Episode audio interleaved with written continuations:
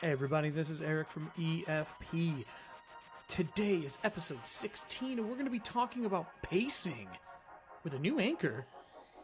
And I don't have to do five minute sections anymore. This is going to be weird. Topic's going to be pretty simple, but detailed. Number one, pacing. Your time slot, your four hour time slot, your time with your players, your time with your conventions. How to pace this out so you don't look like an idiot. You're not running long, you're not running short, or at least not too short. I think short's actually better than long. Two, length of your session, length of your descriptions, everything controls the speed of your session. Three, have plot points. I'm huge on these. And have something you can plug and play. We'll get into that. Four, be ready to change the pace. There's some parts that are going to merge into the last part, which is have awareness. And what awareness is for when you are pacing your story. So remember, you're not just a GM, you're a storyteller. And you're a cooperative, collaborative storyteller. So let's jump into this and get the show on the road.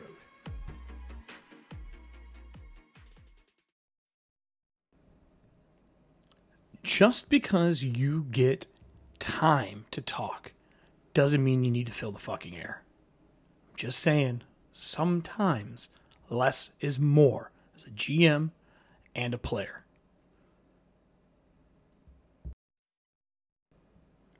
So, for those of you that are new to who I am, my name is Eric Frankhouse. I am a three time Iron GM winner. Iron GM is a competitive storytelling tournament that is held at Gen Con every year. 30 to 50 GMs get together, run five person tables. They are given three words as ingredients, have one hour to prep their five hour session. You turn around and give your players three words, and you cannot talk to them for that first hour of prep. You're judged by your table, not by a panel, and that is Iron GM. I've placed in the top 10 now for, I think, 10 years. And I have one perfect score, two back to backs, and I just won again last year. And I'm saying that because that I believe that the tables are about a couple things. In order to win Iron GM, you have to be good at storytelling. But you can even be average if you know how to do a key few things. One, you need to understand your time slot and how to pace it. If you take too long discussing tiny nitty gritty things and your combat or your intro takes too long and you don't get into the meat of it or it goes too quick but your characters don't feel grounded, these can become problems. So, those are my credentials. And here's how I pace a four hour session. I make sure I know my players. Have this be my home game, which is the most difficult because they change. And at a convention, you can get away with just asking and then running. But let's just say you find out what your players like. That is some homework you need to do. You make sure to hit three out of five, the majority of your people's likes during that. And if you can hit all five and not make it feel rushed, even better. I set a clock in front of me and I do a time list that says within one hour, I want them to be on the job or on the mission or doing the thing that I want them to do. And then in the two and a half hour mark, I want to take a break and let everyone gather, have it be in the height of combat. We take a break after that. If I had to push it or pull it back, I will. But I know that in that two and a half hour mark, there is a moment that I want to have happen.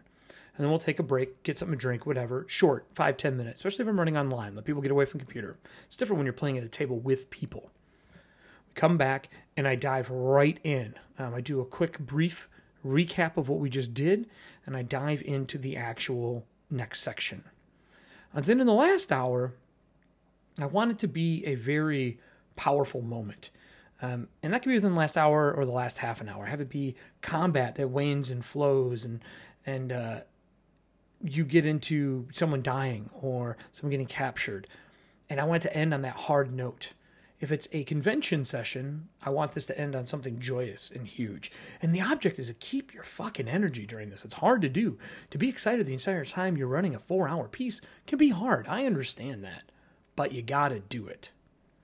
So the pacing itself is about watching your players, seeing who's engaged, and having key pieces to re engage them that you can plug and play. Because if your players aren't engaged and they are bored or doing something else, they will disrupt your game and the pace and flow. I also believe in asking a lot of questions. So instead of telling players what they do, ask them what they do because they belong in, in the story and then become part of your pacing. So, for example, everybody walks into the magistrate's office. The magistrate is at his desk, papers strewn everywhere. Uh, there are magic hands all over, moving books around. And they've come here to ask him for help. But he's obviously busy. He doesn't look like he's slept in days. His office is disheveled. It's not going well for him right now. And you're here to ask for assistance. As a GM, I would describe that scene and then go, all right, guys, what do you do? As players, what do you do? If no one says anything right away, I would point at one of them. Say, hey, what does your character do in this moment? You guys came here for a goal. What do you do?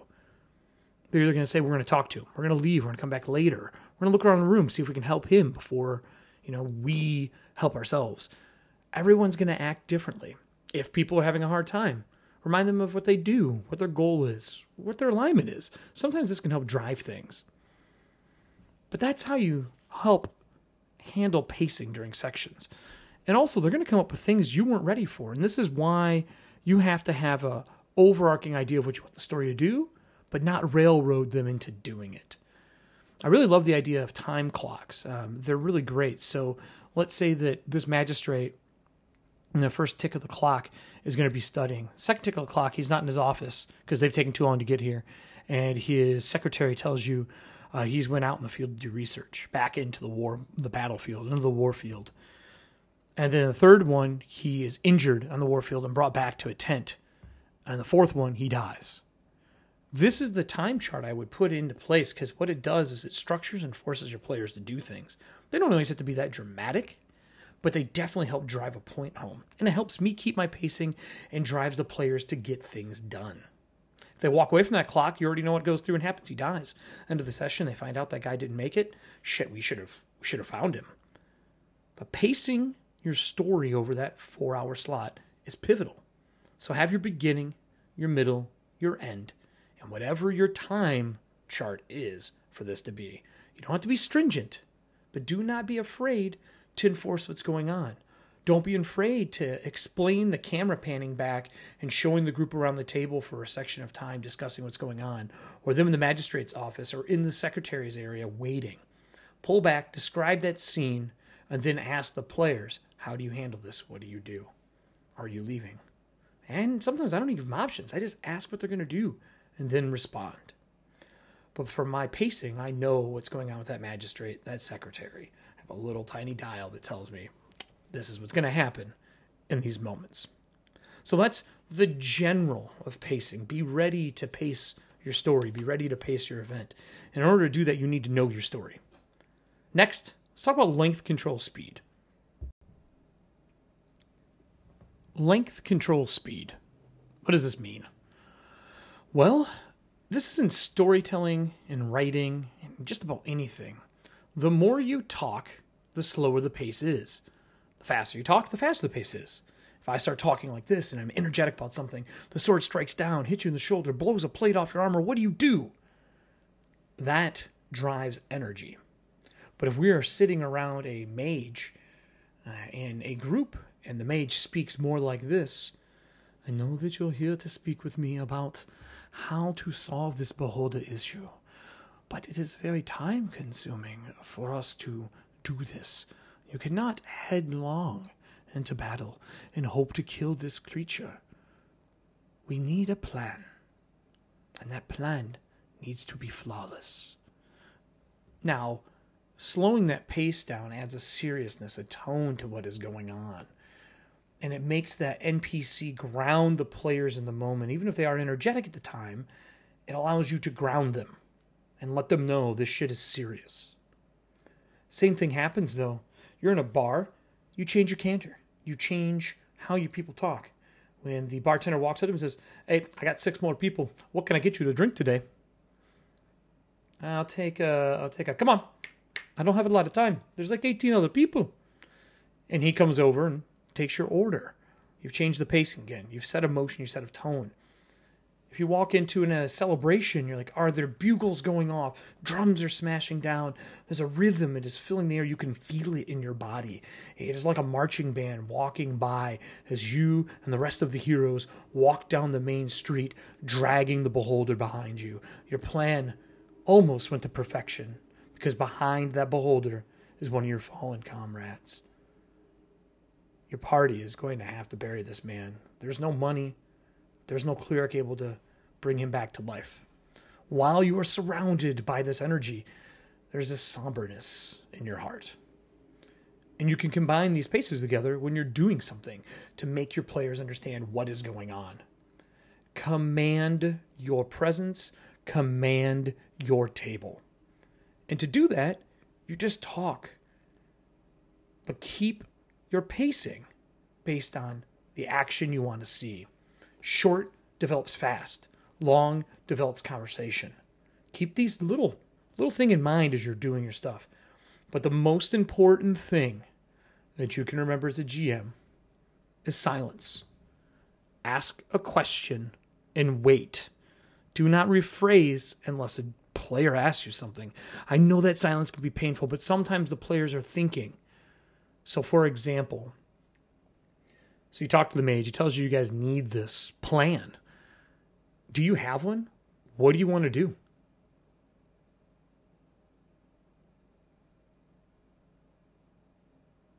And you wait. It was only five seconds, but it feels like an eternity. You wait for your players to answer. And if they answer with questions, you give them answers or ask for checks. Do what you need to do to get them the thing they need.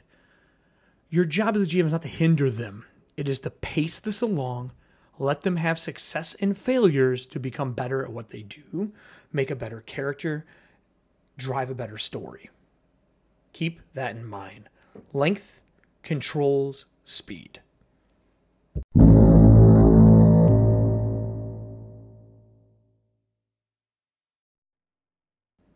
So I'm going to be at GaryCon 10, March 8th through the 11th.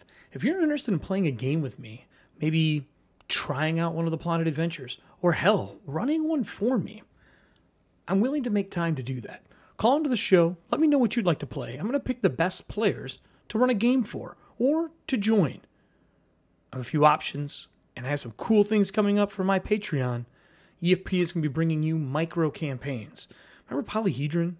When they used to have those nice little campaign settings in the magazine? Think of that, but a little larger. We'll be starting with a new 5e setting, high magic, about the courts. And you can be involved in this by joining my Patreon. I'm super excited to bring this and be coming out in March. And don't forget, the end of February, the final episode of Crimson Chains is going to release. If you like horror and you want something to run in your setting, this is a systemless piece that you can do. It's a web, a plot web, a map, and audio notes. That's right. So back into the show. There's something else I want to talk about. It's about having plot points ready. Know what you want to do and kind of the order you want to do them in, but make a few of them shuffleable. Um, I, again, I like index cards for this. If you ever watch my videos about my index card box, it's what I use to run games in a notebook. Or sometimes I use digital notes on, on Google Docs. It's depending on my, my flavor and feel and what I want. But the note cards are huge because I can put them on the table, reshuffle and order them. And as they do, I can just number them. Or I draw a plot web out, which is what you'll see in my plotted adventures and they can do whatever they want. And if they try to do something that's not connected, I draw a line and I just do it in a different color. No, they decided to do this because they just did. Maybe it wasn't connected originally. But having plot points ready and key items ready allows you to plug and play and make it seem like you had it all planned, when really all you did was have the little dots connected. And they actually draw the lines. You know what you want it to look like. It's supposed to be a star but they end up drawing a demon's head out of it. It doesn't matter. You still had the dots there to use. That's the goal of using plot points. So, what type of plot points do I do? I usually have locations, events.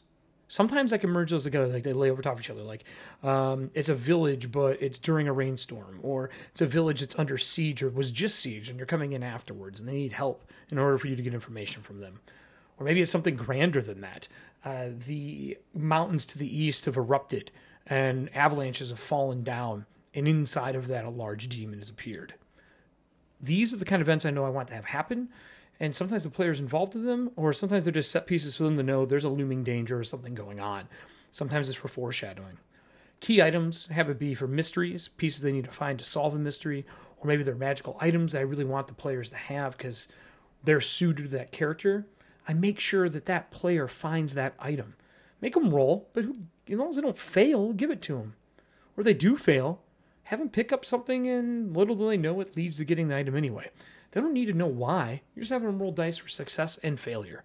It's not bad to cheat. I know some GMs hate that, but pulling punches is okay if it drives a good story. Now, other thing I always have is monsters ready, names of cities, names of people for the area, and possible rumors or hooks that make sense. So if they come into that city that was recently raided, there's very few survivors, and you go, "What happened?" Like the raiders came through. The, they, they've never done this before. They always hit the surrounding villages, but they don't ever hit us because we provide them with food. The riders of Reading are usually not aggressive. They came through and they shot everybody up, and they captured six of our people, including the elder. Those kind of things are good. And then they could pry around and try to find out more. Maybe some horses were left behind. Uh, maybe a few of the riders got shot down or killed, and now they get PCs get horses out of them. Make those, you know, all kind of connect. These are the kind of plot points that I use, and I have a my story outline, like I said earlier, and my plot web, and I have that timer, and they all kind of mash together into this seamless clock that I can plug and play pieces into whenever I want instead of having to go from 1 to 12. It's that simple. Now, I would do a new section for this, but I think it relates to the plot points and having to be flexible. And the idea is be ready to change pace. So you have all these nice plot points and pieces you can throw out for your players to encounter and do and magical items. If you set them all in a railroad style, you may find some of your pieces are not hitting well with the players end them. If they come into the town and they don't give a shit about this place burned up, like we're not, we're not, we don't care. We're gonna just go hunt them down. Let's track them and go. Don't make them stay in that city. Slide that piece aside, write finished on it, whatever you want to do, or come back to it. Or if you have a little clock in the corner that says they leave, riders come back when they're gone. Whatever you want to do, you can have a two piece to that. Front and back of the card is how I usually do it. Front of the card is how it starts. Back of the card will have the clock, and I'll start ticking things off. I just have a title at the top. Think about being ready to change your pace. If they want to go, go, go, and they're ready for some action, give it to them. Make a couple of riders come back, see them and ride off and make it be a chase scene. Or your ranger in your group tracks that person down and knows where the hell they are, says, I know where they're at. I'm from this area. Your goal as the GM is not to deter and stop. So if the pacing is slowing down or if they feel like they're getting tired, the best thing at combat, combat ends.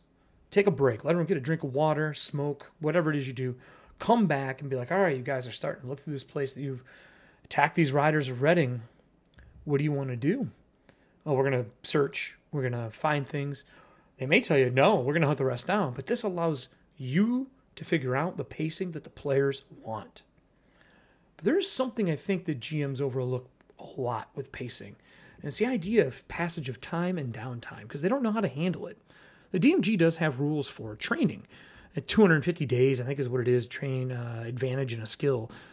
But downtime is good. And give the players options for downtimes. Like, here's options of things I recommend you do. Uh, Matt Colville has a stronghold guide coming out. That's a great example of something to do with your downtime. But don't be afraid to take that downtime and do it between sessions. I don't recommend having downtime be at the table unless it's at the beginning and you're just rounding up answers that you did from Discord or whatever, or the very end but never more than like 10, 15 minutes. Downtime should happen in between because if your players want that downtime, they'll use it. And for those that don't want to use the downtime, they don't have to. They can just chill with their families and do whatever it is their character would do. But give the option there for your creatives that love to build, find things, and do stuff with those 30 days, 60 days off. Because remember, things take time. And combat and your chasing and everything else doesn't need to be go, go, go, go, go pacing. Give breaks. Sometimes ramp it up and give them none.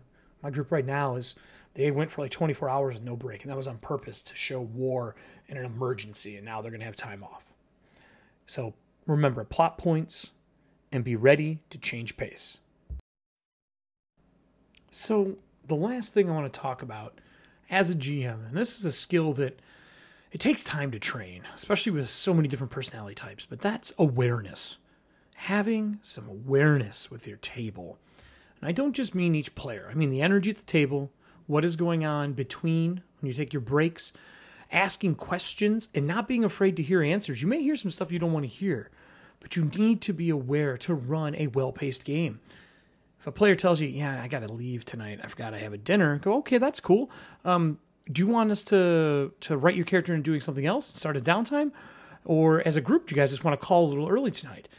Because that ability for you to give a shit about your players is going to make a difference. We've had a, a, person in our group right now that's had some stuff come up, and we've had to pace around him, but I've still kept him in the story.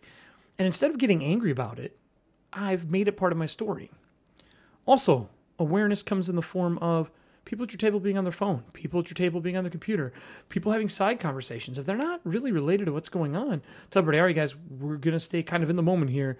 Don't side talk about things outside of this moment. It's about to get intense. And just change the pace because as an awareness, you can change everything up. So, for example, let's say your party is separated. And for example, in my new setting that I'm running, they're in part different courts of magic. One person was in the court of scale doing something, one was in the court of bone, the other one was in the court of the wand, and they were all doing separate things for their courts. And as soon as I saw some people having too many side conversations, it was distracting the conversation we we're having. So, okay, I'm going to cut you there. Get ready to let me know what you want to do next. So when I come back to you, you're good to go. And I jump to those people who are talking. That's awareness. It's basic, but there's a lot of GMs that miss it. People sitting and doing nothing for too long takes them out of the moment. And there's nothing wrong with running a divided party, but you got to be willing to cut and jump more fluidly. I believe no more than five to 10 minutes on a player or a split group. Um, and then also be telling them messages on the other side. If you have a Discord up, let them know, hey guys, be ready. I need to know what you guys want to do. I want to keep this moving. And then you ask questions. You jump between those two parties. All right, so you guys go into the court and you find out that, yeah, they are doing research, but this research is a little dark. They're testing it on people. And that's at the court of scale. They're transmuters, so it's not odd to you, but to some of the other people, that's not the magic you know. Okay, the court of bone, you're there. Get ready, because I'm going to switch over to you. You guys be ready? I'm going to come back. So I'm leaving you with the scene of you watching them experimenting on this person with these imposters. All right, Iris, court of bone, what are you doing? And I switch between. Other thing for awareness, and this is a little different be aware of players failing too much because too much failure becomes not fun. And it also might mean is you as a GM have your DC set a little too high.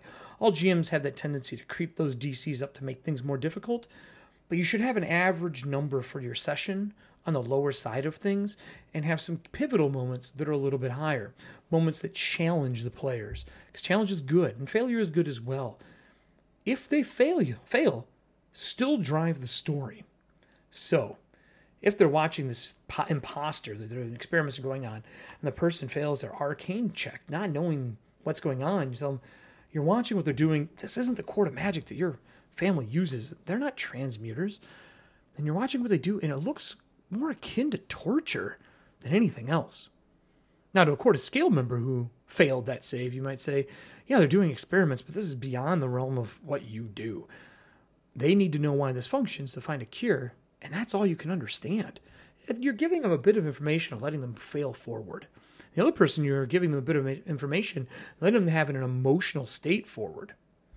These are things I do when I'm being aware of my table.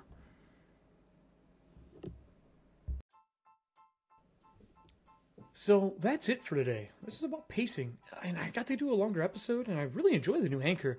Um, there's some features I'd like to see change, but updates always happen with these guys. So let's recap quickly the key points that I use for pacing. One, learn to pace your time slot. Look at the time, be ready, be aware of it. Two, length controls speed. Talk slow, lengthens the session, also drives a different form of emotional response. Fast really makes it energetic, and things can happen. Keep those in mind to help your pacing. Have plot points ready for plug and play purposes, just in case your players take a different direction. And ask them questions about those plot points to drive the direction they're going to go. Four, be ready to change the pace. You see things going on, too slow, too fast, someone not paying attention, change that pace. Fucking rock them. Do something new. Start combat out of nowhere, then explain it later. Or stop combat abruptly, and maybe they realize they're fighting the wrong people. And last, and this encompasses everything I just said, be aware of what you're doing. Aware of your players, aware of your table, aware of the state of them in character and as your players and friends. So that's it for today's show. I hope you guys enjoy it. I really have been enjoying doing these. Uh, this will be out on Anchor. I love call ins. They just updated the app. I think it's now called voicemails instead of call ins, but you know what the fuck it is. I hope you guys enjoyed this. I hope pacing helps you. If you're having a problem with pacing, call in. I like to answer these questions. And if you're listening to this as a podcast instead, find me on social media. Or better yet, come to my Patreon. I post things that are free all the time. There are some stuff that are behind the patronage walls, but I respond to everybody. So that's it for me today. I hope you guys had a good time. I'm going to go play some Tales from the Loop for my friend Roxanne's birthday. I hope you guys have a great day. Go roll some dice, have a beer, share a story.